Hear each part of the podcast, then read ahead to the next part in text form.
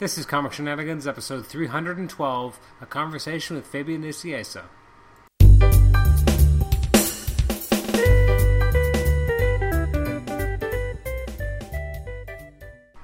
Welcome to Comic Shenanigans. This is episode 312, and it's our conversation with Fabian Nicieza episode.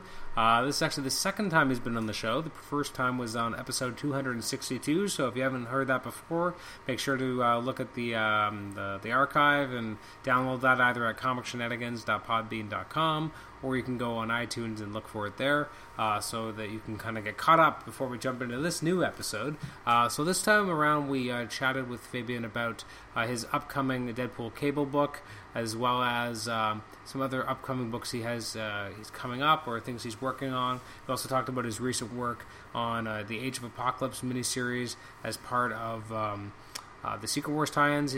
Also, we talk about his recent work on Convergence, as well as we take a look at some of his things that he's worked on in the past. Uh, I want to thank some people from the Marvel Masterworks board who threw in ideas for questions, which I believe we more or less covered in some way, but uh, I want to at least give them a shout out, and that's to Avengers Fan 2, Dr. Doombot, and Optimus 81. So thank you for your assistance in uh, coming up with some additional questions for Fabian. And without further ado, let's just jump right on to the episode. Wait, before we do, holy crap, I almost forgot some housekeeping. Uh, if you want to email us, you can do so at comicshenanigans at gmail.com. Uh, you can like us on Facebook, rate and review us on iTunes, subscribe to us on iTunes, and you can also listen to us on Stitcher. Whew, almost forgot about our, our everyday housekeeping. Without further ado, let's jump right into our conversation with Fabian Nicieza. Fabian, welcome back to Comic Shenanigans. Thank you for uh, joining us yet again. Thank you for having me, guys. Uh, so this uh, this episode we're going to try something a little bit different uh, since we already did the kind of the career spanning interview. Uh, now we get to focus in on a few specific projects. Okay. But before we get to that, I do want to talk about uh, now that it is wrapped up. I want to talk about your work on Convergence. Uh, so the last time we talked was right before I think it was right as Convergence Superboy was about to launch. Uh-huh. Uh, so, how did you find the fan reaction was, first of all, to uh, Convergence Superboy? Uh, listen, I, I, I, the response I got was very positive to all three of my series. The reviews I got were were very positive for all three of my series. I, I know that the reviews for the core series weren't as strong, um, but I have to be honest. I never read the core series. I, I don't even. I don't have a clue about it. Um, I, I did my plots for my six issues well in advance of the core series even having been scripted. So I didn't even engage with whatever was happening with the other titles at all.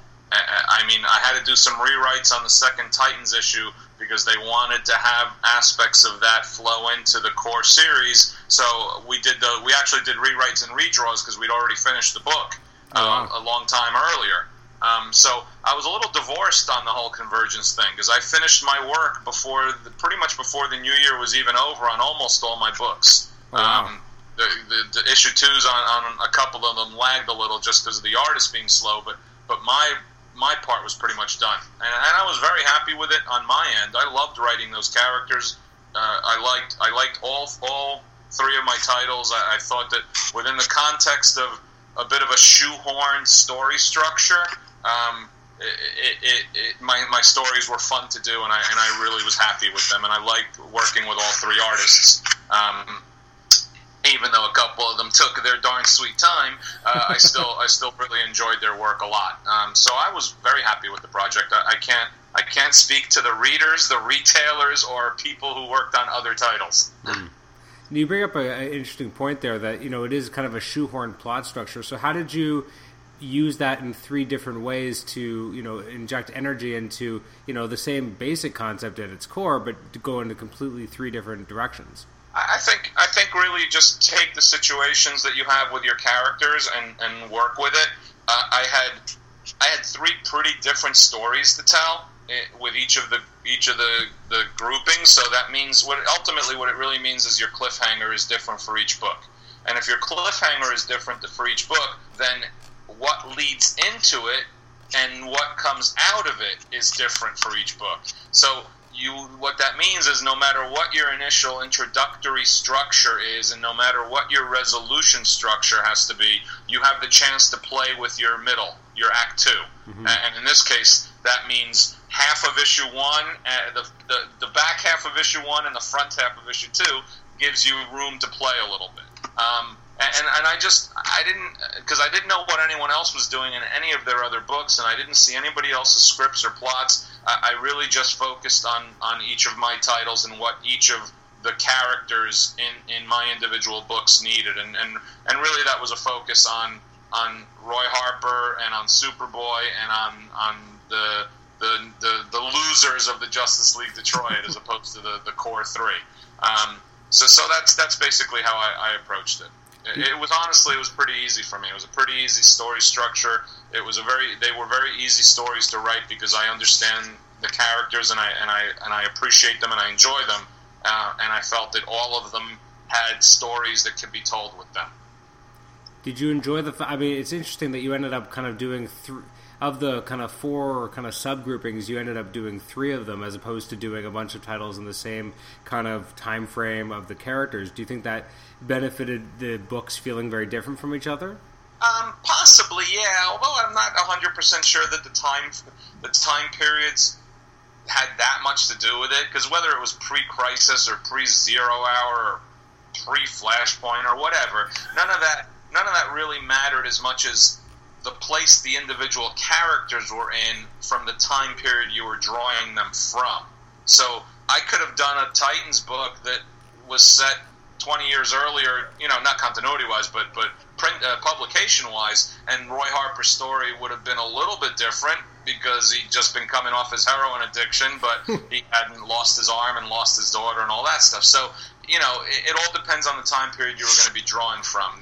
Having it be early Superboy made it real easy to, to play that insecurity card. Same thing with Justice League Detroit. Uh, they were perpetually insecure, so that made it easy to do too. Um, and, and Roy Harper was easy because they, they, they they did such an effective job of destroying the character in DC Comics, and admittedly so. They even, you know, they said as much.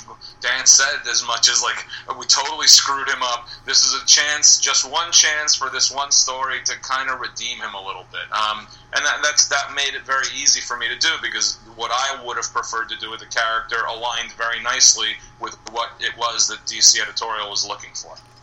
Now, I can't remember if we talked about this in the past, but. Uh, when you were writing the Superboy series, w- were you kind of told it's up against the Kingdom Come universe, or were you able to choose the opponent? Um, I think that they gave us a hit list of characters that were available to use, um, and and we picked them. I, I don't. I, I'm pretty sure I picked the Kingdom Come characters because I wanted to have uh, Superman, Kingdom Come Superman, and Superboy. I thought that would be a really good story to tell.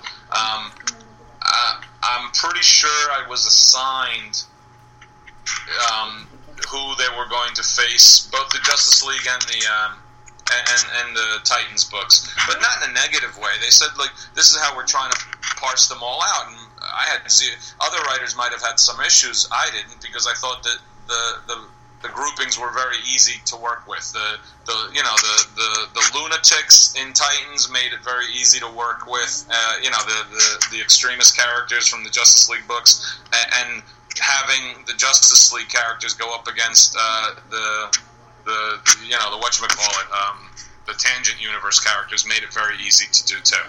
Well, for sure. I, I actually I really like the way you played uh, Conner off against you know the Kal El from um, oh, now I'm forgetting from Kingdom Come because it just felt like such a natural disparation between the two. Like, yeah, yeah. That, look, at my at my age, my goal is to is to have the books be as easy to write as possible. so, so they made it easy for me, is what it amounts to, and, and and that was a nice welcome change from working with DC. So I was more than happy to do it. Now, coming up, obviously, your your big new book that's coming out is Deadpool and Cable Second Chance, Second Chances, right? No, it's called Split Second. Oh my God! So I'm so sorry. But it's a second chance too, so yes. it works either way. Okay, so this is a digital first coming out, right? Yes, uh, digital first, six chapters starting in October. Uh, I'm not honestly sure the frequency that the chapters will publish, but the first one's coming out in October, and the print version will be three uh, oversized print issues. I think there'll be like 30 issues each each of story, um, reprinting two chapters each of the digital, and that'll be starting in December. Yeah, I think I saw that in the solicit. So what can? Yeah, but the, the Reilly Brown and I are are really totally doing this project with digital in mind first and foremost. So in some ways, it's going to be a little bit of a different project, whether you see it digitally or in print. Not that content will be different, because it won't be, but how you absorb that content will be very different, because we're trying, we're working really, really, and let me add, really hard to to make it a digital experience and make the panel flows something very energetic and entertaining and, and unique, uh, almost to the point where they become, you know, low grade animations if you're scrolling the panels properly by the way we move our figures in our panels and the way we move our backgrounds and stuff like that. Um, we're also trying a couple tricks that wouldn't work in print because we're going to have sequences where you're you're going to be able to read it forwards or backwards, depending on which way you're scrolling, and read two slightly different stories as a result. Uh, we're, we're pulling out a lot of stops, and we're working really, really hard to make this make this something interesting and unique. Um, so, although the digital, the print version, I think is going to be a really entertaining, you know, Deadpool and Cable reunion, and a lot of the fans of both characters and of the original book that I did are going to really enjoy it the digital experience is going to be something I think a little refreshing. Whose idea was it for this originally to you know start as a digital? Marvel Marvel approached us to do it as a digital project first. They they're they're vested in trying to continue to develop their Infinite format. Um, the Deadpool's uh, Gauntlet Infinite series that Reilly did with Gerry Duggan a couple of years ago. Uh, at that time was I think their best, their most successful digital project and they were very, very pleased with the things Reilly was doing with the format because Reilly's been thinking about this since we were working together on Cable Deadpool, and that was back in 2008.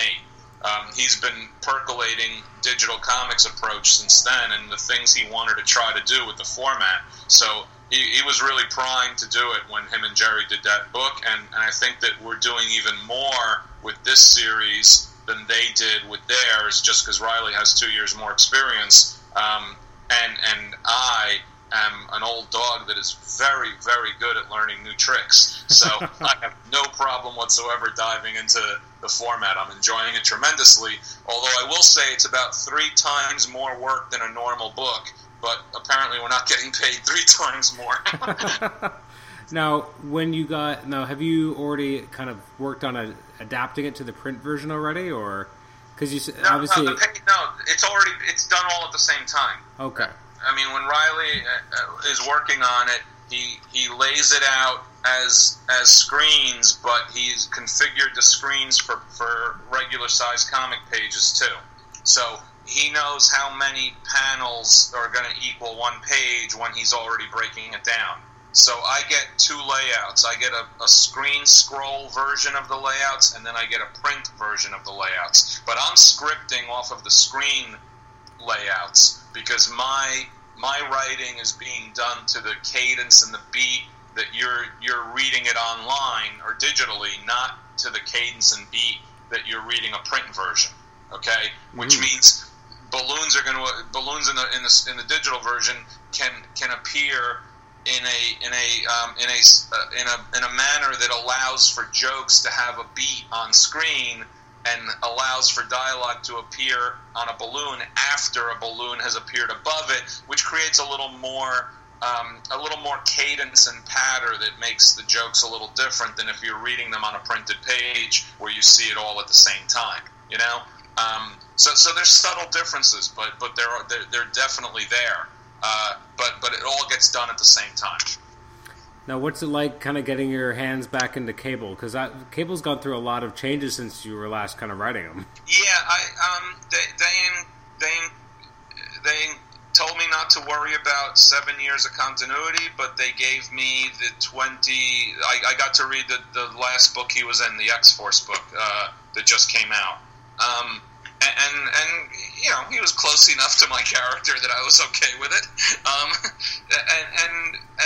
and I to the, what I like about it is that they asked me if I could bridge the gap between what happened to him in X Force and where they want him for his next appearance, which I can't reveal where it's going to be, but they asked me to do something specific in the story that will enable me to get the character from point A to point B, and I was more than happy to do that. Um, and and that's the that's what I'm getting to do. The, the fun part about writing this is that the two characters are kind of in a different place. You know, Deadpool is kind of in a more stable, secure place, and De- Cable's the one who's a little beat up and insecure and uncertain about himself. Um, so it makes for a slightly different dynamic when Deadpool's the more confident one.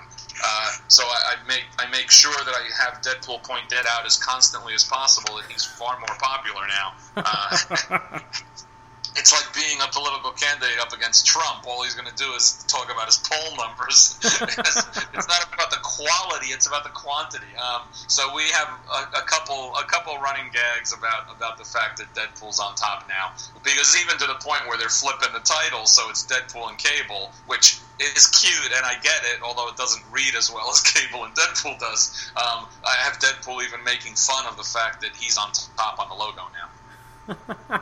now um, a question I want to ask about that. So you're you're transitioning Cable to where he needs to be.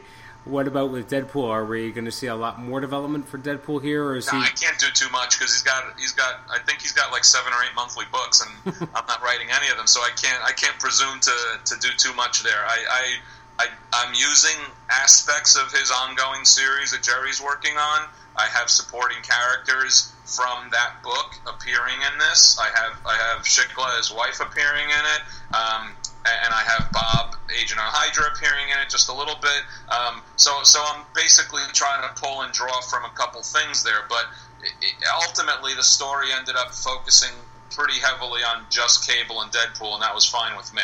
Um, you know, if they asked me to do more Deadpool stuff, I would do it in a second because it's it's kind of therapeutic for me to do it, um, and, and, I think it's good for the character that I'm doing it too. Uh, but but I'm not going to presume to step on toes of people that are working on the monthly books.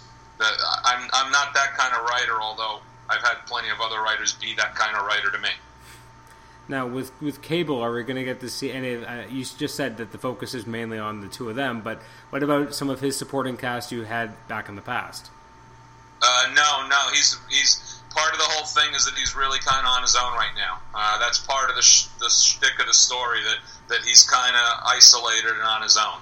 Um, and and maybe by the end of the story, he, he realizes that that's not a good thing for him. We'll see. But but during the course of this story, he needs to come through that and find a little bit of light at the end of the tunnel. He's, he's kind of in a depressed state when when we pick up on him, and he's kind of he's kind of losing his marbles. Do you think he's more interesting as the loner or someone who has people around him? Uh, no, I, I think he's more interesting as the loner who has people around him. so more like I don't think it's either or. I think that I think that the way the strength of the character is is playing up the fact that he has no choice but to be a leader and and he has followers who only follow because they are afraid of him or because they revere him and, and that pressure either way is always a little too too much for him. Okay. And then obviously, right now you're also work. Well, you have been working on the Secret Wars tie-in, Age of Apocalypse. Yes. And uh, I looks like fan reaction has been pretty strong to this. I mean, what, yeah, what is your take on really it? positive. The reviews have been real strong. The the, the feedback online and on, and on on on social media and Twitter has been really positive too. You know, the sales, the first issue sales were fantastic because it was in the top ten. But I honestly don't know where the book has landed sales wise. Um, but those are things you have no control over. You just, you're just trying to tell a story, you know. And and I think that uh, although although I probably wouldn't have minded having uh, one more issue, uh, things get a little little squeezed in tight in the last couple issues. Uh, I still have really enjoyed telling a very very different version of, it, of the apocalypse, you know, the Age of Apocalypse storyline. What uh, specific changes do you did you really like that you got to kind of tweak as opposed to the original? Uh, a lot less characters, a lot simpler story structure, a lot less uh, techno babble, science fiction hoo ha. Uh, no rogue Magneto marriage. Uh, thank you very much. Um, no, no editorial uh, input that's that means changing stuff constantly at the last minute. And since I wrote this whole thing myself and it was only five issues, I knew the ending when I started writing issue one as opposed to the original. That'd be a pretty big difference. Yeah, I think. you think? And um, no, well, where where did your uh, impetus to add uh, Doctor Nemesis come from? I like the character. I'd read him in a couple trade paperbacks that, that I uh, that I'd seen over the last couple of years, and, and I just liked the character. And I wanted McCoy initially to have someone to bounce off of, um, so I made him basically Hank McCoy's assistant.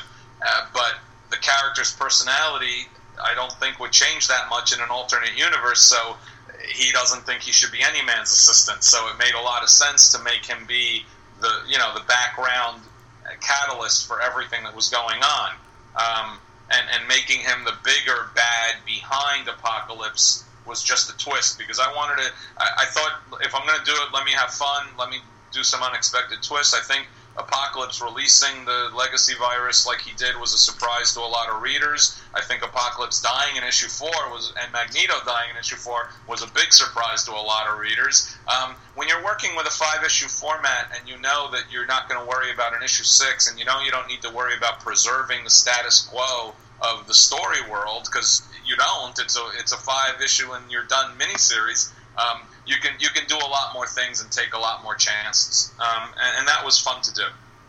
I mean, I guess that's kind of the, the appeal of the old What If comics is that they could kind of very much so. In fact, as I was talking, I was going to say it's like writing on an old What If issue, but I didn't know for sure how many people would get that reference. yeah, a lot of people like the What If concept. What if enough people like the What If concept to have kept it as a viable ongoing series? How about that ah. as a What If? Well, I mean, they keep bringing it back every couple of years as a series of miniseries here and there. Yeah. So trade protection. It, it, it, yeah, probably, but it doesn't quite die. Nothing dies. it just gets reborn over and over again. Um, now, uh, another question I wanted to ask was: um, so you got to work with uh, Sandoval and Coello. Um, what about them do you think that they were able to really bring your scripts to life? Like what? Uh, very different things. Um, I think Gerardo is brought a lot of like kind of kind of wild manic energy, a lot of testosterone to it. Um, it. It's I was I was telling people it was like a combination of Joe Madureira inked, inked by Klaus Janson, which so it, it was it was both kind of kind of wild and, and a little bit manga esque, but also gritty and dark. Um, and and I, and I liked it. It was a little over the top sometimes, but but that's okay too because it was fun. Uh, and and uh, to his credit, was thrown into the mix and had tough schedules to keep and lots of characters and lots of things going on. And, and I thought that he handled the storytelling really, really fluently and elegantly. And even though his style is not the same as Gerardo's, I think that I think the overall tone of the book stayed strong. Um, and I'm very thankful that he did the last two issues only in that because of his storytelling chops, everything that's happening is pretty clear in the in the panels, and and that's not that's not as, as much Gerardo's strength. Gerardo is much more about powerful images um, and, and, evocative art. Um, so so I think the choreography of some of the stuff that Iban had to do uh, worked out much better because he was doing it. Is there anything that you didn't really get a chance to put in, or you you thought of after you'd already put the script together? Um, no, I, I asked. I honestly, it's not a big deal. It's not a, a, a, a me angry or fighting thing. But I asked if I could make the last issue uh, extra pages, like they gave me for the first issue. Um, they gave me 30 pages for the first issue, and I asked if I could have 30 pages for the last issue because it really needed it. And they said that they couldn't do it. You know, pub, you know, publishing budget, et cetera, et cetera. Fine, I get it. Um, I, would have liked those extra pages because I think the last issue is a little cramped. Um, it's a little tight, and I didn't have enough breathing room. And when you read it, you'll see that I think all the ideas are there, but every one of those ideas probably could have used an extra page or two. You know, um, and, and, that that's my only regret at all about the whole series. I had a fun time doing it, working with with with. Um, Katie and Christina, the editors, was fantastic. They were great to work with. Uh, Mike Marts left after like the first issue or two, to go start his own company. Um, so that could have been an awkward transition, but but Katie and Christina were fantastic. So um, uh, everything worked out fine as far as I was concerned. Uh, before we take a, an extended look backwards, looking forwards, uh, after the upcoming Deadpool cable series, what else can we look forward to seeing from you? Nothing that I can announce. Okay, but there is stuff coming up. Uh, I'm working on a, a, a couple, uh, something for DC, something for Marvel, something for some couple creator-owned things. Um, so uh, uh something for my brother's company that he started uh, called LNL, which is a digital comic company. He's doing stuff with William Shatner. Uh, he's going to announce something that I'm working on for him, which is a, a, lot of fun and something I'm really proud to be a part of. Uh, he'll, I think he's going to announce that at Comic Con or right after Comic Con. Okay, so we so there's uh, irons in the fire. There are there are yes there are irons in the fire. uh, I have a few listener questions. Um, one was about never convicted. when writing for uh, for Bob Harras, um, we had we a few months ago we spoke to Scott Lobdell, and he had said that he rarely planned his plots beyond a few issues when writing for Harras. Did you have the same type of approach at the uh, time? No, but because Scott didn't plan his plots for more than a few issues writing for Bob Harras, which is hilarious that Scott would say that because he was doing that for himself. Um, because because of that, I couldn't plot my books for more than a few pages. So it worked out really, really well for me. um, now, another question about Bob Harras is that you had mentioned in our last interview that at times sections of your stories were rewritten, unfortunately. Um, do you remember some of the specific ones that unfortunately had these rewrites? Uh, dialogue more than more than story structure or plots. Okay. Um, the plots really weren't rewritten after they were approved and done later on in the entire run, the the more Scott and Bob kind of got into a little bit of an ADD complex where they were chasing every moth to the light, um, and they couldn't focus. Uh, when then it became a problem because too many decisions were being made as books were being written, literally as they were being written. So that's why I'm joking. I could plot five pages at a time that that was toward the end of my whole run when I decided enough was enough and, and I quit the Men books. Um, but before that, uh, it was mostly dialogue related, and and, and it, it, really is just a matter of the preference of the voice, and and and Bob Bob's voice is a little more over dramatic and and usually has a hard time with humor. Doesn't isn't, isn't comfortable with humor.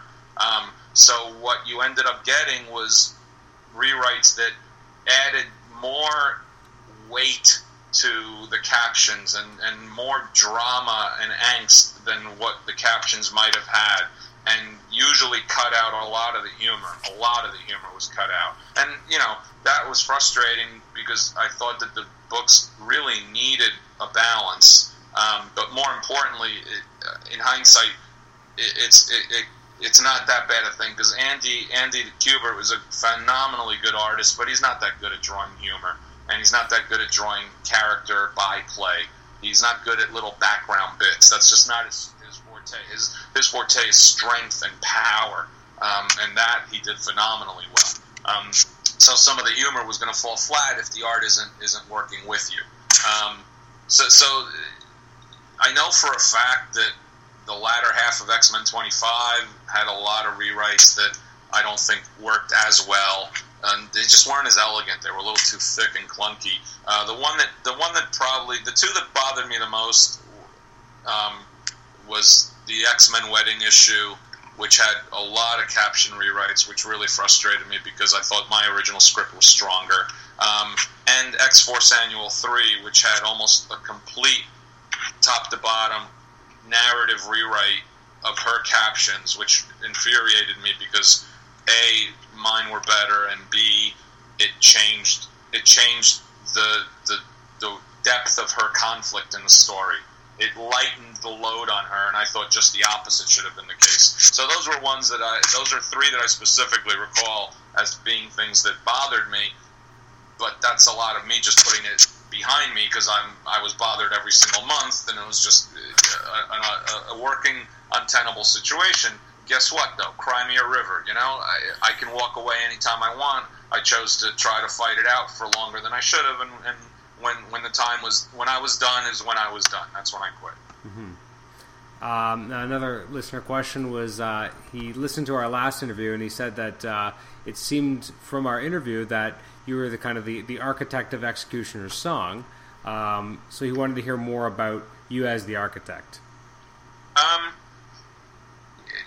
I you know there's not that much elaboration I don't think from what I said before because the because the the guys left the books the way they did to go form image we were really really tight on time on what was already scheduled as a cross line crossover um, and and we had to we had to do it fast and I think that I talked to Bob about putting together an outline for a story that was going to involve Stryfe and Cable and merging all the teams together, and he thought that that was a good idea. So I just basically did a breakdown, and, and when Bob liked that enough to flesh out, I then fleshed out each issue just enough that each of the writers would have an idea of what their beats needed to be. And I did I did a chart like a a, a, a grid chart um, uh, with all nine issues on it in little boxes, and it, it said what the core plot was and what the what the subplots were that we're going to need to feed into the next issue. And I think all the writers worked off of those. And I, I recall it going pretty smoothly, all things considered, um, considering we had just a few months to be able to turn this whole thing around. Um, I, I recall that it went pretty well because no one was fighting, no one was arguing, no one was staking claims, no one was trying to mark their territory. At that time, everyone was just kind of coming onto the books, so it was actually very positive energy, not negative energy. Um, and, and, there was a sense of, of everyone working together, in essence, to prove that we can make these books continue to succeed, which we did uh, from a sales standpoint. Anyway, we certainly did. Um, so, so you know that that's really all I recall of it. I don't recall actual details of the individual issues or anything like that. And I also don't recall any real problems. I don't recall any any panicked problems about someone not willing to do something or, or someone getting something totally wrong. I just don't recall any of those things happening. Which is kind of a, a, a, almost a miracle in some ways, given what it sounds like. It was kind of putting it all together, like what it could have been. Yeah, you know why? I think I, think it's because we it, it was in that particular case it worked that one writer had a structure and and in essence put it all down on paper so that everyone could look at it and see where it was at. You know, it wasn't it wasn't other other subsequent crossovers had lots of people banding back and forth ideas. And that's good too, because you get a lot of stuff that you normally wouldn't get, like Wolverine skeleton getting ripped out in, in Fatal Attractions. So you get stuff like that that's fun. Um, and, and it becomes very collaborative, but it's also a little messier. And, and, and sometimes it also gets a little pissier because people start marking territories. And what also happens a lot in these crossovers is that writer writer of book X comes up with an idea for book Y, but that writer's not writing book Y, but they're they're in essence either trying to trying to stake a claim to book Y or show that they're smarter than the writer of book Y or they want to screw book Y up a little bit. Then it then it becomes silly and childish and, and, and a little bit of ego gets thrown in there when when multiple writers are all bandying about ideas. Um, X-Cutioner song ended up being kind of a, a comfortable crossover uh, because the foundation was something that I set that Bob approved and no one had a problem with, so it made it easier to do. Plus, it was nine issues, which isn't that bad. You know, that's not that much. Um, wait, was it nine issues or twelve issues? It was twelve issues, wasn't it? I think it was twelve. Yeah, yeah, because it was both X Men titles and then X Force and X Factor. You know, it, we didn't have to worry about Excalibur and Generation X and Wolverine and all those other things. So that makes it a little bit easier too. Twelve is twelve is manageable. That's a book a week for three months. You know that that's very manageable in comparison to ten to fifteen or twenty or thirty. You know, part crossovers. Um, I remember Galactic Storm. That was a twenty-one part crossover, but that was that was Mark Gruenwald and Bob Harras and myself as the Wonder Man editor, uh, getting together at least three times a week for about three to four weeks during lunch and hammering this thing out between the three of us. And in essence, then that pissed some writers off because we were assigning stuff to them, and there were some writers that weren't happy about some of the things that we were assigning them, and there were other writers who were really happy about about their roles in the storyline. Um, but that was 21 parts, so that was a lot, and, and, it took us a while to hammer all of that out because there were lots of moving parts, there were lots of characters involved, uh, there was a lot of conflict about internally about the choices we were trying to make with some of the characters, and I remember Bob and I were really pushing for the Avengers to do some things that Mark Gruenwald didn't believe the Avengers should be doing, and that's exactly why Bob and I were pushing for them to do it, uh, ki- killing Supreme Intelligence. So that was, and then Bob, Mark, and I got along great, and we were all good friends in the office. So, it, you know that when I say we had conflict, it was it was it was creative conflict that we were working our way through and Mark accepted being outvoted by me and Bob two to one, which is to his credit because he was also the executive editor. um, but but he was willing to allow us to, to go in a direction that he didn't necessarily agree with because so many of the creative people agreed with that direction, even if it wasn't his preference. Um, so I remember that as a really really enjoyable, if if very challenging and difficult crossover to put together. I guess it, it's helpful to have gone through experiences like that so that when you were kind of uh, creating an event yourself, you have a good a good place to kind of come from, and ter- like you know what it what it looks like. Uh, yeah, it's it, uh, you know in some in many ways it's harder to create an event by yourself, and, and especially after having been involved in so many of them that were that were collaborative in nature for good and bad. But the collaboration, even for good and bad, is still usually better than trying to do a 12 part thing by yourself because it's it's a lot of nooks and crannies and, and and keeping track of all of those and making them all work is really difficult if it's only one writer putting it together.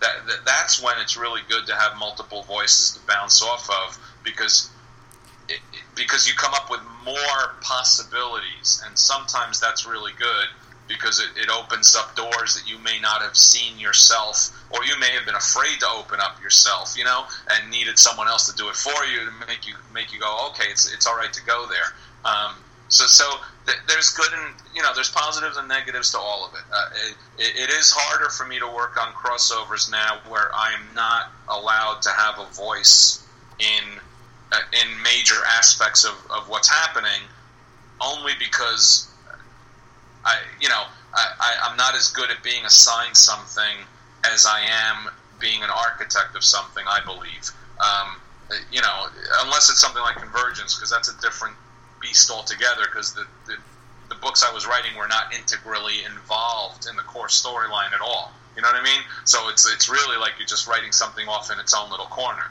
Um, but but and and luckily for me, Secret Wars: Age of Apocalypse was kind of the same thing. I, I, asked where am I falling into all of this stuff that's happening on Battle World and all of the complications and all of the, the stuff that Hickman did for the last 47 years to build up to this, and I didn't know.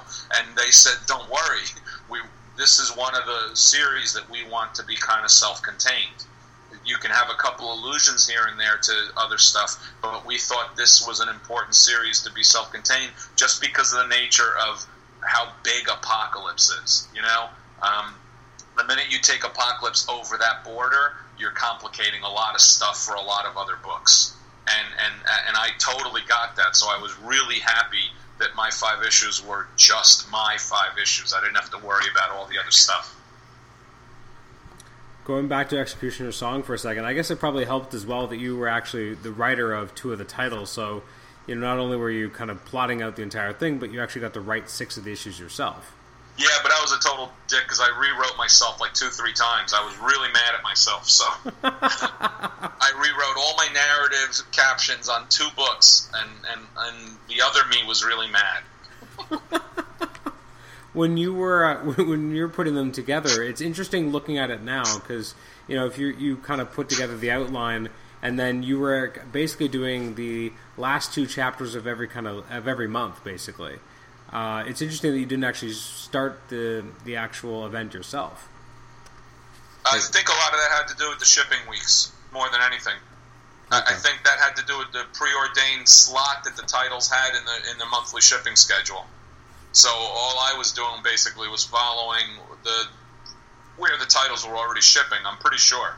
I don't remember us flopping or flipping books on the schedule uh, uh, uh, because the story required title A or B to, to have a specific part in it.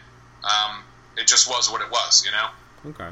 Well, it's interesting because I guess in the more modern publishing context, it feels like they're much more liberal with moving shipping dates around. But I guess this is back when that wasn't the case. No, not at all. Because we these books also went on the newsstand, and they had a they had a cycle they had to go through on the newsstand, and, and they had to be on the newsstand at a certain time.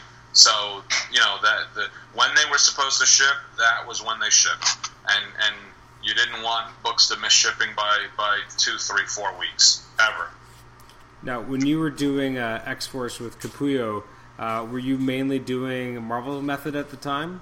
All my books were, were done plot first back then. I didn't start doing full scripts until Marvel started asking of asking it of many of its writers in the early aughts. Um, I think my first full scripts actually were for Cable Deadpool. Um, I, I, worked plot only from 1987 to 2004. Uh, so yes, they were all plot first, and, and they were all. I, I, prefer plot plot first too, still to this day. Um, if you're working with the right artist, and Greg Capullo is always the right artist, uh, working plot first is a much more enjoyable, collaborative way to to create a comic book, in my opinion. The reason why I ask is I was uh, as, as, we are talking, I was flipping through X Force what 16, which is part four of the X-Cutioner's Song, and I came across what I think is probably one of the more parodied shots of Cable. I don't know if you recall it, but he had. I mean, there's a lot of shots of Cable in that in this era with a lot of stuff packed onto him, but on that particular shot, like I don't even know how the man moves.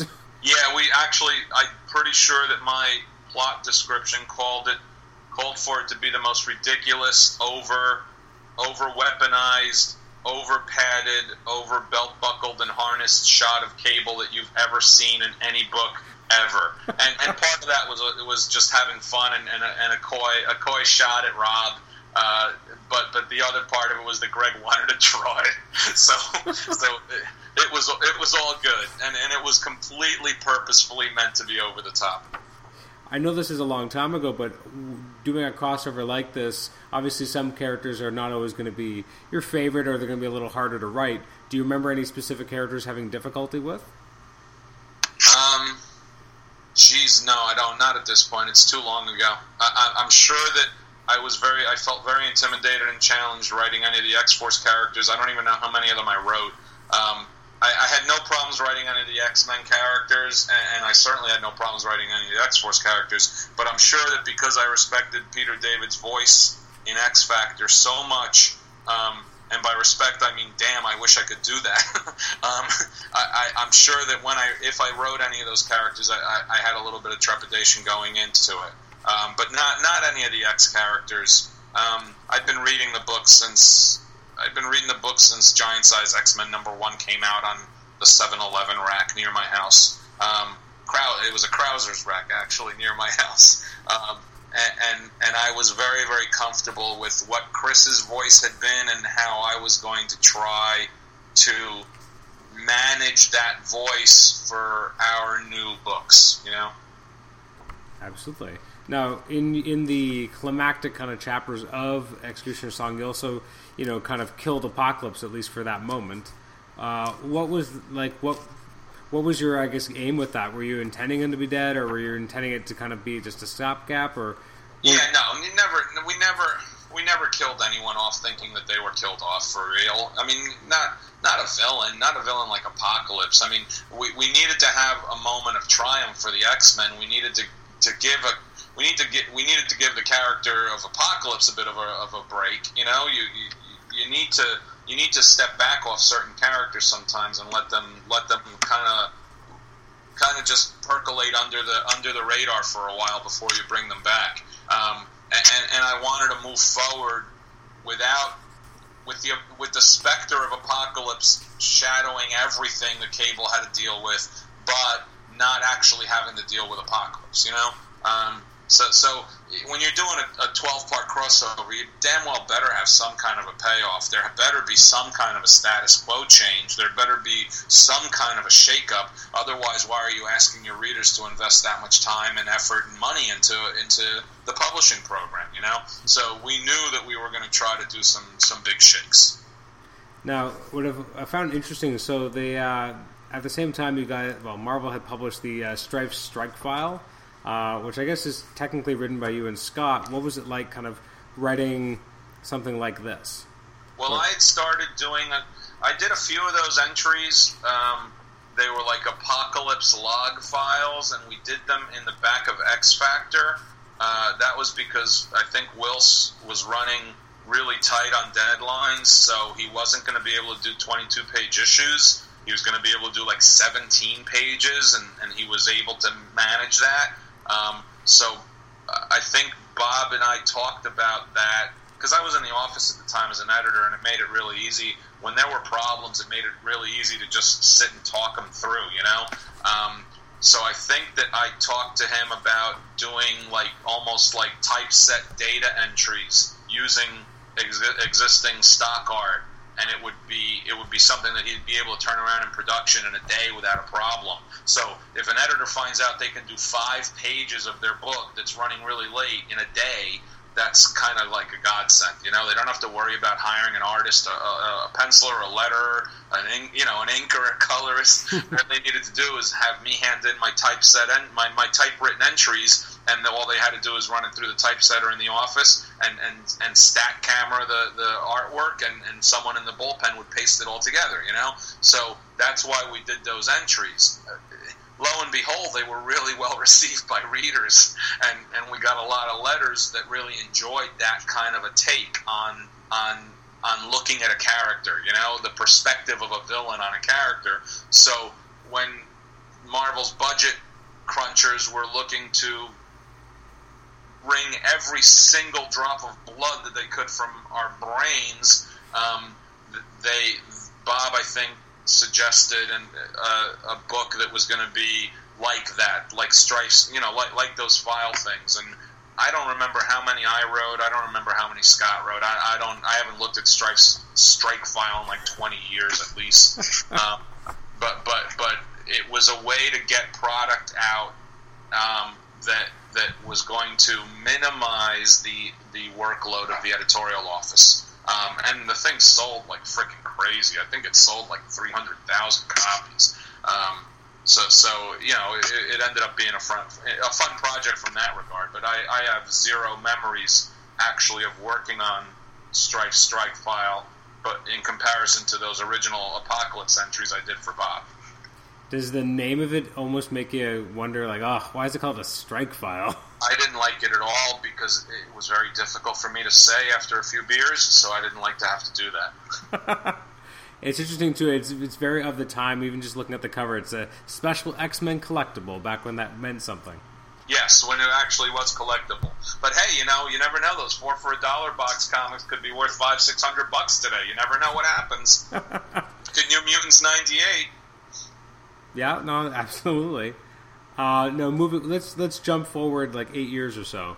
Um, so I'm holding in my hands Thunderbolts 39, uh, which has always been a favorite issue of mine that you wrote. Uh, what's interesting is this is back when they used to do the 100 page monsters. Yeah, I love that format. I was going to ask. Now, were you in any way asked about the other uh, books that would be reprinted as part of this, or? No, Tom told me what was going to be reprinted in it, and I remember being really fake mad because I had all those issues in my basement already. And I was really mad that nothing was going to be reprinted in that book that was new to me. Um, and I wanted the monster I worked on to at least have some issues that I didn't have already in my collection. Um, but I, I love the format. I know Tom Brevoort loved the format too. I thought it was great. I don't know if it's I don't know if it's a cost-effective format. I, I, don't know if it was back then. I certainly don't know if it is today. I, I, have I wasn't involved in any of the you know the, the, the budgeting aspects of it. Um, but I do really, really like that kind of big format. It reminded me of the DC 100 page books I used to get when I was 10, 10 11 years old, you know? Oh, exactly. Yeah. No, I, as you said, it's probably not efficient, maybe financially, but it was a. I, I thought it was a great concept and a great way to get and get people enjoying old issues. Yeah, yeah, I agree. I did too.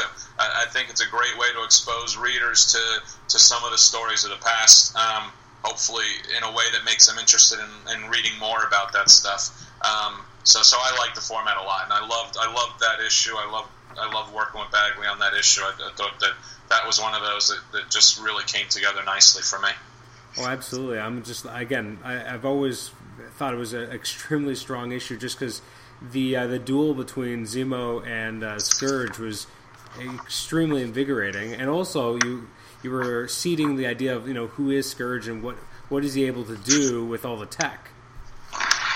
Yes, it was a great. It was great because you know we weren't going to reveal who Scourge was, but we were going to be able to use the situation to provide lots of hints. Um, and, and but what I like most about it is that if you read that and then you read the next 50 issues of Thunderbolts that I did, you get a real sense of how that issue was a major a major kind of um, marking point for Zemo's characterization growth and development. Um, and, and, and I really enjoy I really enjoyed it for that that part of it. I really enjoyed it. The Scourge aspect of it was fun, and Mark did a fantastic job drawing everything. But what I took, what I liked most about it as a writer was the fact that I, I knew where I wanted to go with Zemo, and I knew what a long road it was going to be. But I could lay the foundation down in a very important story. You know, the story where he dies is the story where he is born. You know, absolutely. absolutely. Um, what? And so you already knew that you were going to bring back Zemo? Oh, of course, yeah, yeah. No, listen, there's not a single character that I ever killed in Thunderbolts that I didn't know I was going to bring back, and I already had a very, very strong idea of how I was going to bring them back. Um, well, what about the Redeemers that you murdered pretty quickly? yeah, no, that's all fine. No, I mean, I mean the core Thunderbolts deaths. I mean, okay. I, I, I knew why I was doing it. I know that I overplayed the hand. I know I did, but I couldn't help but have continued fun with the whole supervillain trope. And, and the supervillain trope is that they used to die at the end of almost every book they ever appeared in in the 60s and 70s, and then they would come back. And and I wanted to play that out. I, even though they were trying to be heroes, that these guys keep getting killed and keep coming back. And yes, I heard the fan complaints that it makes you know death unimportant, and I heard all of that. And, and you know, quite frankly, for that particular book, I didn't care because it was it was part of its DNA that these characters are super villains, and part of a super villain's DNA is that they always come back. You know, so so it, it was fine for me. I, uh, fine for me as a writer. I had no problem with it. I can't speak to how a lot of readers took it. Um, half of them loved it, half of them didn't like it. That's that's fine. That's part of the fun. Now, where did the concept for the Redeemers kind of come from? And like you used old names and kind of new versions of them. Why did you want to go back to some of those names and, and get to see new slants on familiar concepts? I think again, it's it was all when I was Tom and I were always trying to come up with ways to keep twisting the the the the, the, the DNA of the concept. Um, I think that the idea of taking pre-existing villain names and putting new characters in them as a way to redeem them was part and parcel of the Thunderbolts taking on hero identities initially as a scam and then later as a means to redeem themselves. You know, um, so so I thought that it was all it, it was all reflective of the DNA of the book, and everything I tried to do in that book was always kind of a reflection on the whole dichotomy between superheroes and supervillains. Now, this this question, I'm sure I must have asked it before, but so I do apologize for retreading old ground. But never, never convicted. who who was more fun to write, Techno uh, as a robot or as the Fixer? Oh, the Fixer. What, oh, my, not even close. Not even close for me. What was it about Norbert that really worked for you? I, I I, I have come to realize after doing this for 20, almost 30 years now that uh, I like writing intelligent, hyper intelligent, arrogant characters. And the reason for that is because I'm 50% of that myself. Okay? so, so, so I, I'm very good at, I think, handling characters like Fixer and Zemo and Cable, who, who, who are, uh, even Tim Drake, who's not arrogant, but characters that are smarter than me and are smarter than most of you and and know it you know? Um, and and how they handle knowing it varies from character to character. You know like Tim Drake doesn't flaunt it but he's smarter than us you know what I mean? And he's a damn kid. Um, Fixer is smarter than we are. You got to accept that. A character who can do the things they can do are smarter than we are. I like writing that. I like writing above my level, above my pay grade. Um, it makes me it makes me feel good about myself when I when I successfully navigate their minds.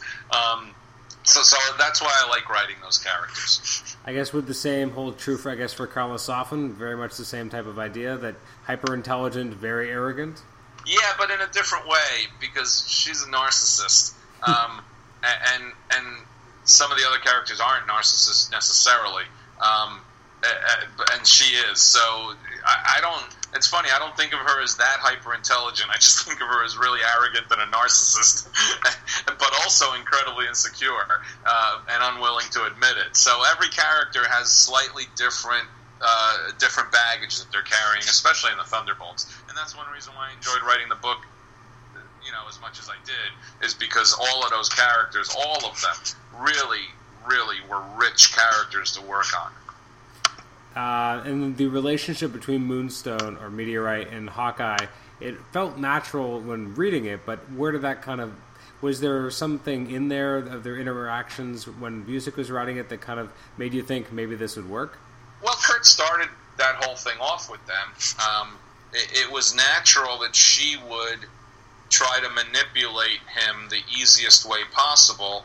And let's face it, Hawkeye has always been somebody who's very e- easily manipulated by his shafts. So, so it was very logical that Karla would try to manipulate his arrow.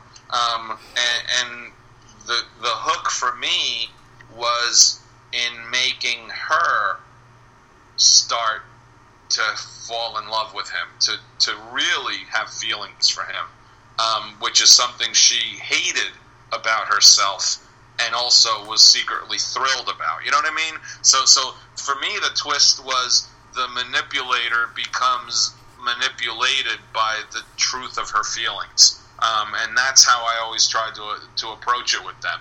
Uh, and I, I, enjoyed that relationship a lot. I have, I honestly haven't reread those issues in a long, long time. Um, I haven't reread my run of Thunderbolts. I, I reread the later stuff I did with Grummett recently because I had it in trade paperbacks. But because they didn't, they haven't trade paperbacked the run I did with Mark. I, they're all loose and they're all in the basement. So I just haven't pulled them out and reread them uh, in, in, a while. I, I probably should give it a go. I like rereading my work 10, 15, 20 years later just to see how bad it was or how, how or where it holds up. Um, so Thunderbolts is definitely going to be on the list for 2016 to reread. I do hope that eventually they do get to trading it because for a while they were yeah, doing I just heard the. That they're, uh, trade, they're gonna they're gonna do that. Um, I love the format. What's it called? They just did a couple of them. Epic collections. Mm-hmm. Um, I heard that they're going to do an epic collection of Thunderbolts or something. Well, uh, I think they're they're reprinting the Thunderbolts classic they did a few years ago. They started do they got up the three volumes of the classic, which I think got up to around issue twenty two um, okay. or just when Hawkeye was getting into the book. So I was always just very hopeful that they would continue that line to get to your run because you know a, if they're relaunching a new Thunderbolts title or if these trade paperbacks do well, maybe they'll continue reprinting it through through my run with Mark. It would be great if they did. I, I wish they would. I, I, do think they're still really good stories. I, but more importantly, I think they're great characters. I think they're excellent characters. They've been around Marvel's history forever. So so I think I think the characters are worthy of the of the reprinting and collection in as much as any of the work we did is worthy of it. Mm-hmm. And, and, quite frankly, honestly, I do believe that the work we did is worthy of, of, reprinting. I think the the first 75 issues should be should be in trade paperback form because I think it was a very strong run of a very solid superhero book. Oh, absolutely, and I, it's interesting too because I mean, if you had to break it down, I mean, up your run up to issue 50 was like a great big story. And then, Yeah, and then 51 to 75 is the next story. Like it actually breaks out pretty nicely. Yes, uh, and yeah, and I kind of planned it that way. I didn't plan on getting fired, but I planned on, on the story being that through 75 at that point. Um, with issue 50, when you you kind of you, you bring out Hawkeye, you, you put him in the jail for a while, and then you brought in Cap. What kind of prompted that uh, that direction? It was obviously short lived on purpose, but what led you to bring Cap into the Thunderbolts book? Shake it up a bit. I thought that it would. Um, I thought by bringing Cap into the book, it really legitimized all of Hawkeye's efforts, and that that's kind of what Cap wanted to do. Um, I, I think it put the other characters on notice that they were going to, to you know, they're going to have to they're going to have to live the life for real if, if this guy's involved, you know. Um, but but more than anything, once in a while in that book, you had to have you had to have a, a, little bit of a shock and a surprise every few issues, and that that was that was our shock and our surprise for for those issues. What made you bring in Rebel from the Heroes Reborn universe? Uh, what made me bring in Rebel from the Heroes Reborn universe? I honestly don't remember. um, I don't remember. I, I, think again the the opportunity to um, to show a flipped side of of what it means to be a hero or a villain. The Heroes Reborn universe had gone through a lot of turmoil, so it was an opportunity to explore a world without heroes in that regard and what happens to them. Um, I think that I had the early inklings that uh, I would want some of our characters to go there as a means of maybe allowing them to have the choice to become a world's a world's conqueror or a world's savior. You know, um, the whole Squadron Supreme bit, and, and and if the Avengers went to Heroes Reborn world, they would become the world's saviors without a question, right? But what happens if Zemo takes the, the Thunderbolts to that world? Then what happens? That was the inklings of my ideas for that, I think. Where did the original concept to give Zemo the Moonstone come from? I don't remember. Uh, probably just the idea that um, it would be a, it would be interesting to see him gain increased powers. Um, I, I, honestly don't remember the, the, the, timeline thinking on all of that. I, I just knew that it was the next natural progression for the character's arc.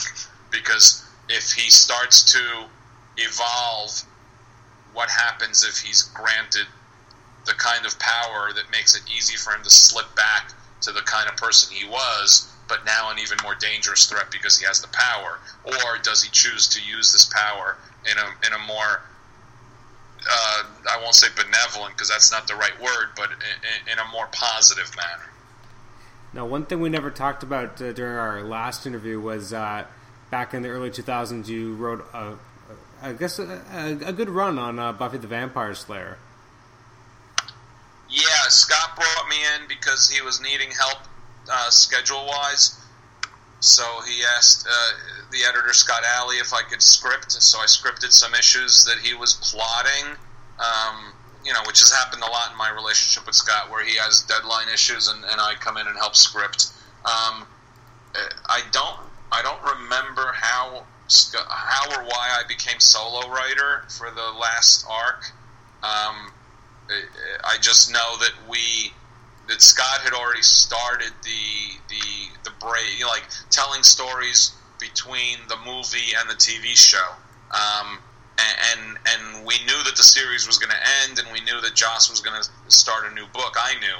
So Scott Allie and I worked together on really trying to set up the first episode of the first season of Buffy. So really create a transition between the movie um, and and the TV show.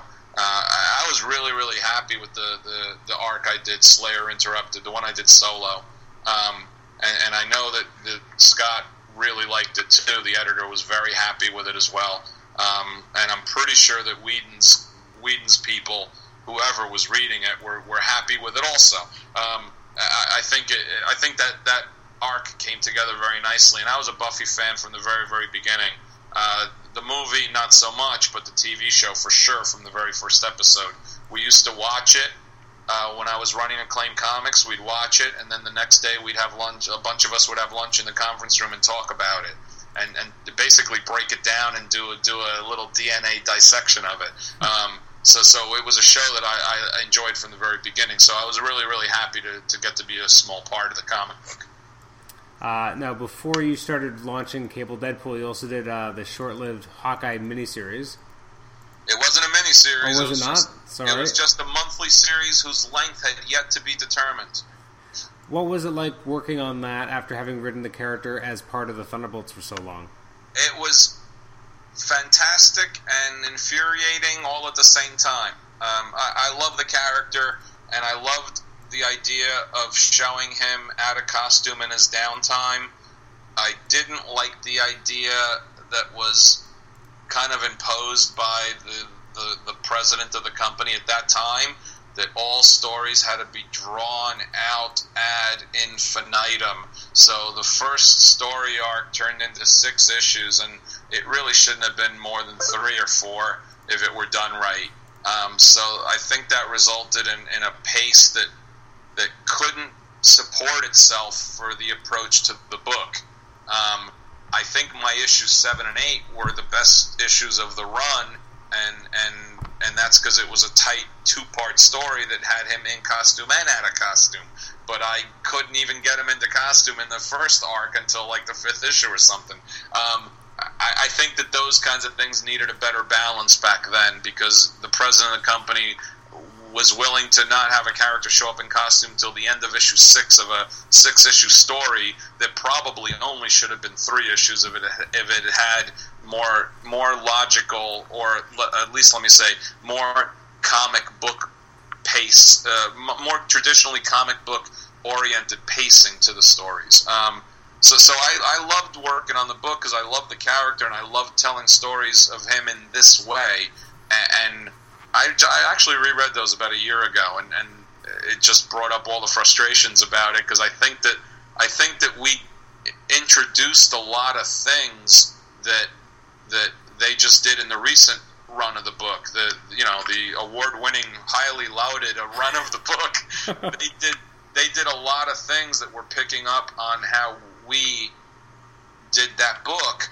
They had the luxury, the benefit of being able you know, besides the fact that they're excellent creators, uh, Fraction and, and Aja and everybody else who was working on it are, are, excellent creators, but they had the luxury of not of being able to tell one and done stories or two part stories if they wanted, not stretching stuff out the way we had to. Um, which ultimately I think is what kind of kind of collapsed it under its own weight.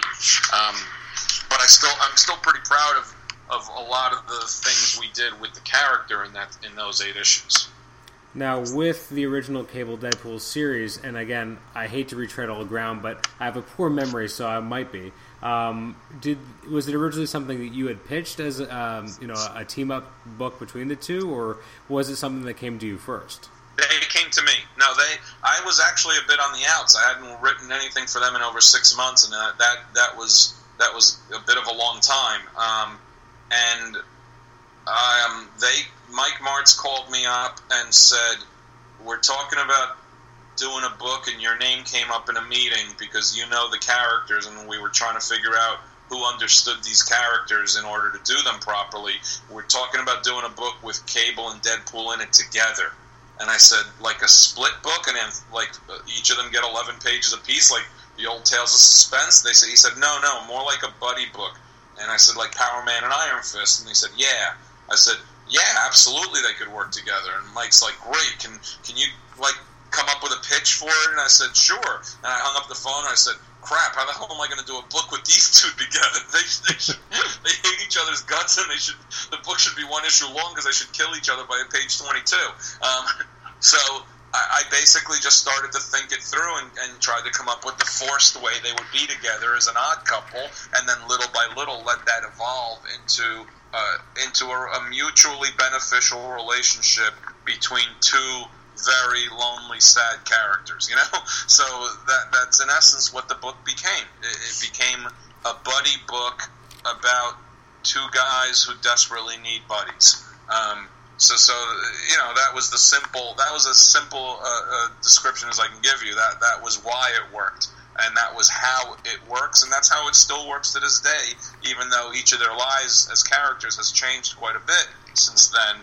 Uh, at the end of the day, there's still two people who need someone, and and each of them are are each other's safest bets. What was it like to kind of bring Cable back more into a, I guess, for lack of a better term, more of a superhero as opposed to where he had been as Soldier X? I I really I read those two. I'll call them spin-off versions of, of Deadpool and, and Cable but I didn't worry about them when I did my book because uh, I and this is taking into account that I, I respect Gail Simone tremendously. I think she's an excellent writer. Those books didn't work. Uh, Agent X worked uh, uh, for what Gail was trying to do with it, but it wasn't Deadpool, and and and Soldier X wasn't Cable.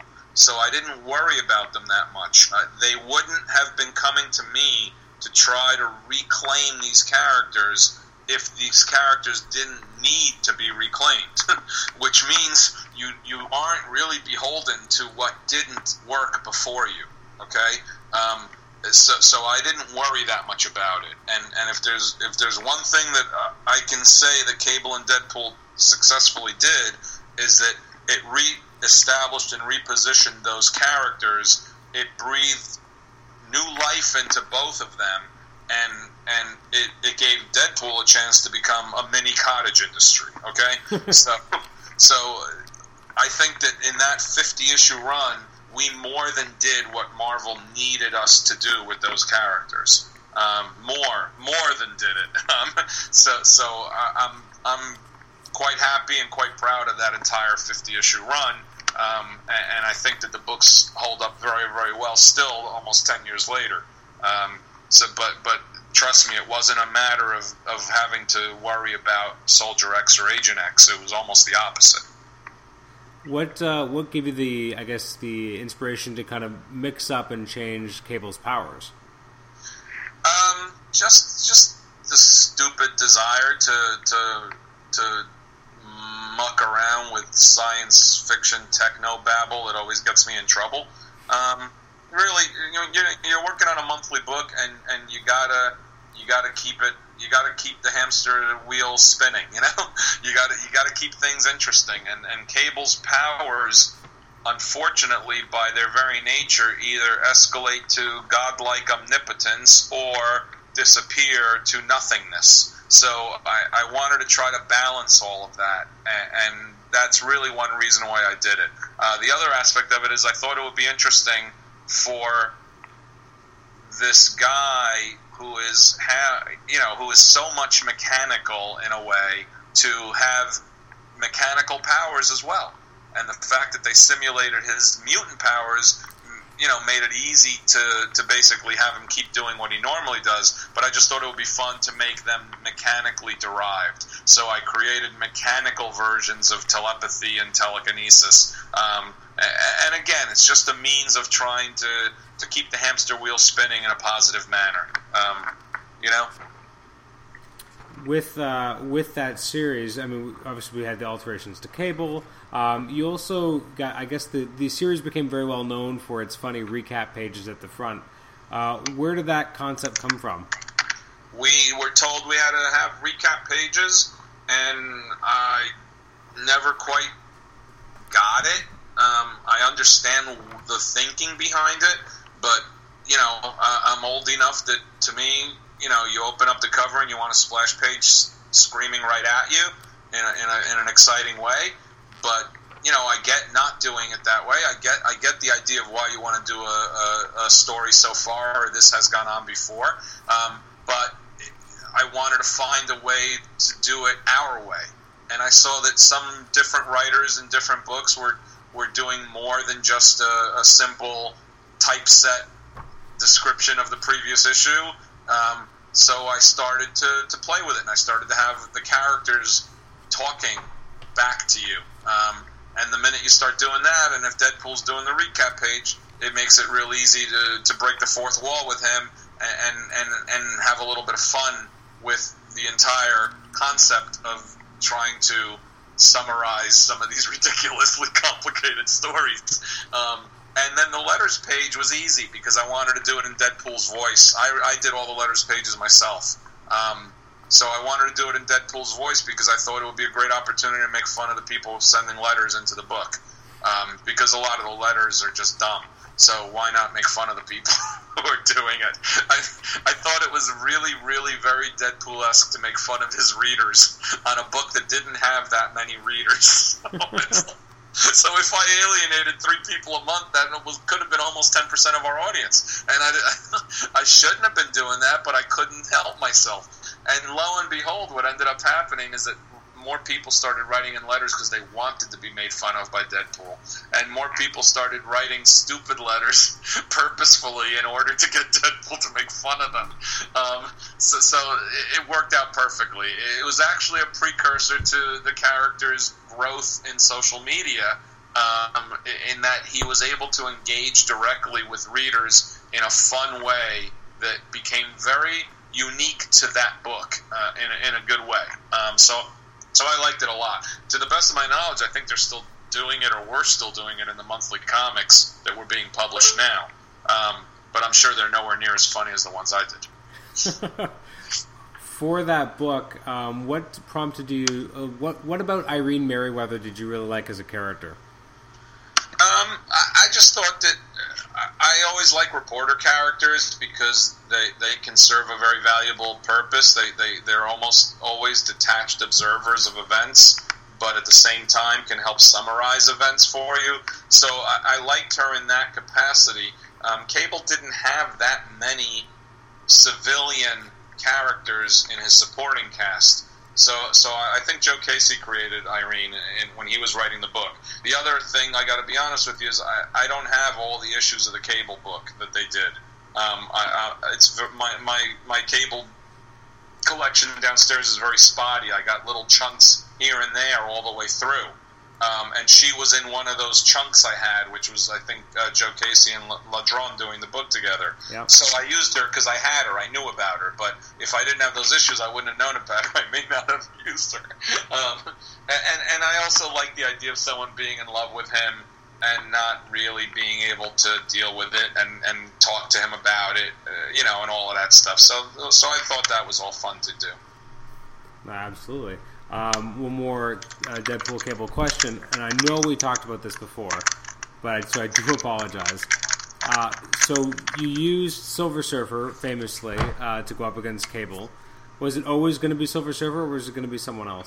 No, it was always going to be Silver Surfer. Um, it was always going to be Silver Surfer, and it was always going to be uh, uh, Due, Due, how do you pronounce it? Due Ek Machina, uh, something something pulled out of left field, coming coming out of nowhere, and and and, and combating him like that. Um, and and I'm it just I think Patrick also really wanted to draw Silver Surfer too. A lot of artists always seem to. I, I put Silver Surfer in New Warriors way back when because Mark Mark Bagley really wanted to draw him, and I think it was for like two pages or three pages.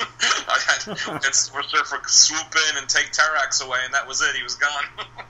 um, and I also do distinctly remember not wanting Silver Surfer to talk to him. Um, so I think that Silver Surfer only had one line of dialogue during that whole sequence. I, I could my memory could be could be failing me, but um, I, I, just I, I always like the character as as a little bit of a detached god in a way, and he, he if he's on Earth or if he's trapped on Earth, he'll he'll meddle and he'll do something that needs to be done, but he's not going to engage that much with human beings because you know we're kind of stupid. Uh, so so you know, I like him as a as a as a hit and run kind of guy. And uh, I, that actually brings up a natural question of um, how, just how far ahead were you plotting uh, Deadpool cable, sorry, Cable Deadpool while you were working on it?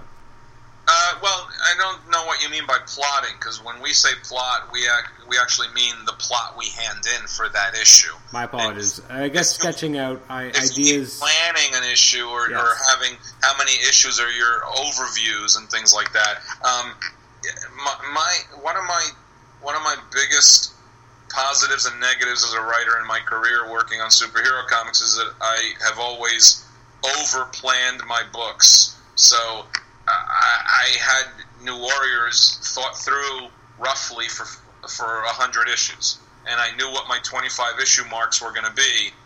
I quit with 53, but I could have told you what 75 and 100 were going to be. um, uh, Cable Deadpool, though, came at a wonderful time in the industry where we didn't know if a book was going to survive more than six issues at a time. And Cable Deadpool, because its sales were never fantastic, but they were never rock bottom either, we were always operating under six issue renewals. So I never planned the book too far ahead because I didn't know whether we'd be alive that far ahead. So for a change of pace, I really rarely ever plan the book more than six issues out at a time, and and that was almost always the trade paperback breaks. You know, for each issues one through six, issue seven through twelve, issue thirteen through eighteen, that almost ended up being the trade paperback breaks, um, roughly. So that's why I keep. Uh, that's that's when I when I kept doing it. Now, this question I think you kind of answered before on your on actually on your Facebook page of all places, but um, with uh, with the new series being called Deadpool Cable and the fact that the old I mean you kind of referenced this before, but the old series was Cable Deadpool, but then the trade the larger trade paperbacks and the omnibus flipped the title. Will that in any way be referenced? In the digital comic, absolutely. yes, uh, it's a it's an incredibly blatantly childish, unsubtle joke.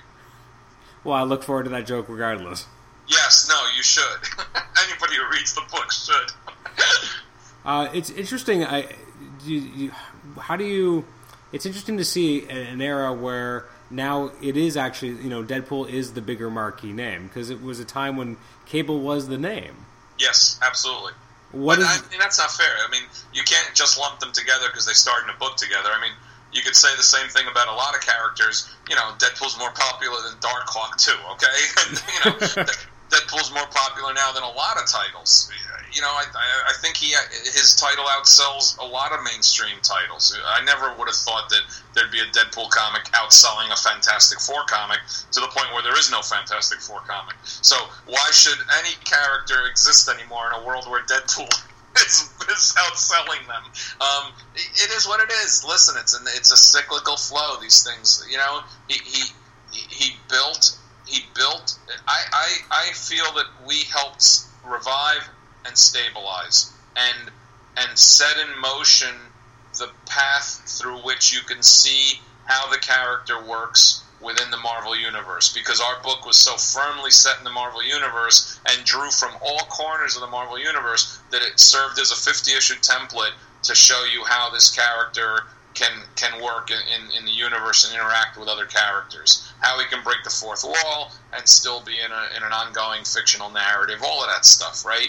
And then they they they did the monthly book after I left, which is I, I never read any of those issues, so I have no idea what the Way book was like at all. Um, I've heard good things about it. I've heard bad things about it. it. I haven't read it for myself, so I don't have an opinion. But it came at a time where they pumped uh, more publicity into the character. They increased his awareness. Social media was starting to really rise, and he is a character that is very well made for for social media dissemination through pictures or photographs of cosplayers or through calling out just a panel from a book that has a funny line in it. He's very well made for, for social media use. And that really helped raise the awareness of the character. Uh, you know, look, the comic sells. Let's say the comic sells fifty or sixty thousand copies. Okay, you got cosplayer videos on YouTube that have eight million hits. Mm. All right, so you can't tell me that those people are all people who know the comic book or who read the comic book. They're not. So the character is is taken on a bit of a life on his own outside of comics. Most of these people half the cosplayers who, who dresses him barely even know the character very well. You know, they don't understand the character. They don't even know a lot of his history. They just know it's fun. You know, so so so he, he's taken on an interesting and unique life of his own. I guess yeah, no, you're absolutely correct. Now, when it comes to Deadpool having you know kind of crazy wacky team ups, who do you think would be the the strangest character to team him up that you would like to write? Oh, that's an interesting question. Um, I hadn't thought of that. I really hadn't thought of that. Um, possibly Lockjaw would be interesting. Mostly because I don't even think that Deadpool has a doggy bag in any of his pouches, because none of his pouches are big enough to carry a doggy bag for Lockjaw's poop. Um, and I also think Lockjaw teleporting him to different places would be a lot of fun, and Deadpool trying to get Lockjaw to poop or pee in every place they go to. See, it writes itself. It really does. Um, I, I think so. You know, I I don't I don't think that way. I haven't you know I, I don't think that way about Deadpool. That's part of my problem is I don't think about it in terms of shticky stories. I, I don't think of the character in terms of you know this time Deadpool's a pirate, and this time Deadpool's an ice cream salesman, and this time I don't I don't because I don't think of the character as a comedy character, mm. which a lot of the writers have thought of him that way over the last few years. So I'm not looking to do shtick with him. I'm not looking to do classics illustrated Deadpool versions. I think of the character as a living, breathing character in the Marvel universe. So you just tell stories with him. The the humor comes out of how he reacts and interacts to the situations he's in. I don't believe that you should be putting him into situations that force humor and reactions out of him. Mm-hmm. It should just be a part and parcel to, to who, who he is and what he's doing. But I, I think the story should be a story he's involved in rather than placing him into a situation that creates a story. One thing I did like about, uh, especially near the, the latter half of your uh, your cable Deadpool run, was kind of what you're saying that you know you weren't just emphasizing the comedy. There was actually a lot of emotion there for the character, especially when that series ended because his friend had died. Mm-hmm. you know, like, and you actually kind of mined that successfully. Whereas I think at times you're right. There's a little bit more of an emphasis on shtick, on on comedy, and a little bit less on the actual kind of dramatic elements that do exist for the character because he is a person. Uh, well, depending on who's writing him, I guess. Yeah, um, I think that I think that it's a it's a big mistake on the part of a writer who is writing a character if they don't understand that he's not just Bugs Bunny. Because Bugs Bunny never never looked in the mirror and asked himself, should I be doing the things I do? Should I be a shit? How can I be a better bunny? He never asked himself those things. He, he did whatever he wanted, whenever he wanted, and whoever got in his way got in trouble. All right, that was Bugs Bunny, and I've heard people say, yes, he's like he's like Marvel's version of Bugs Bunny. That's not. That's just not accurate.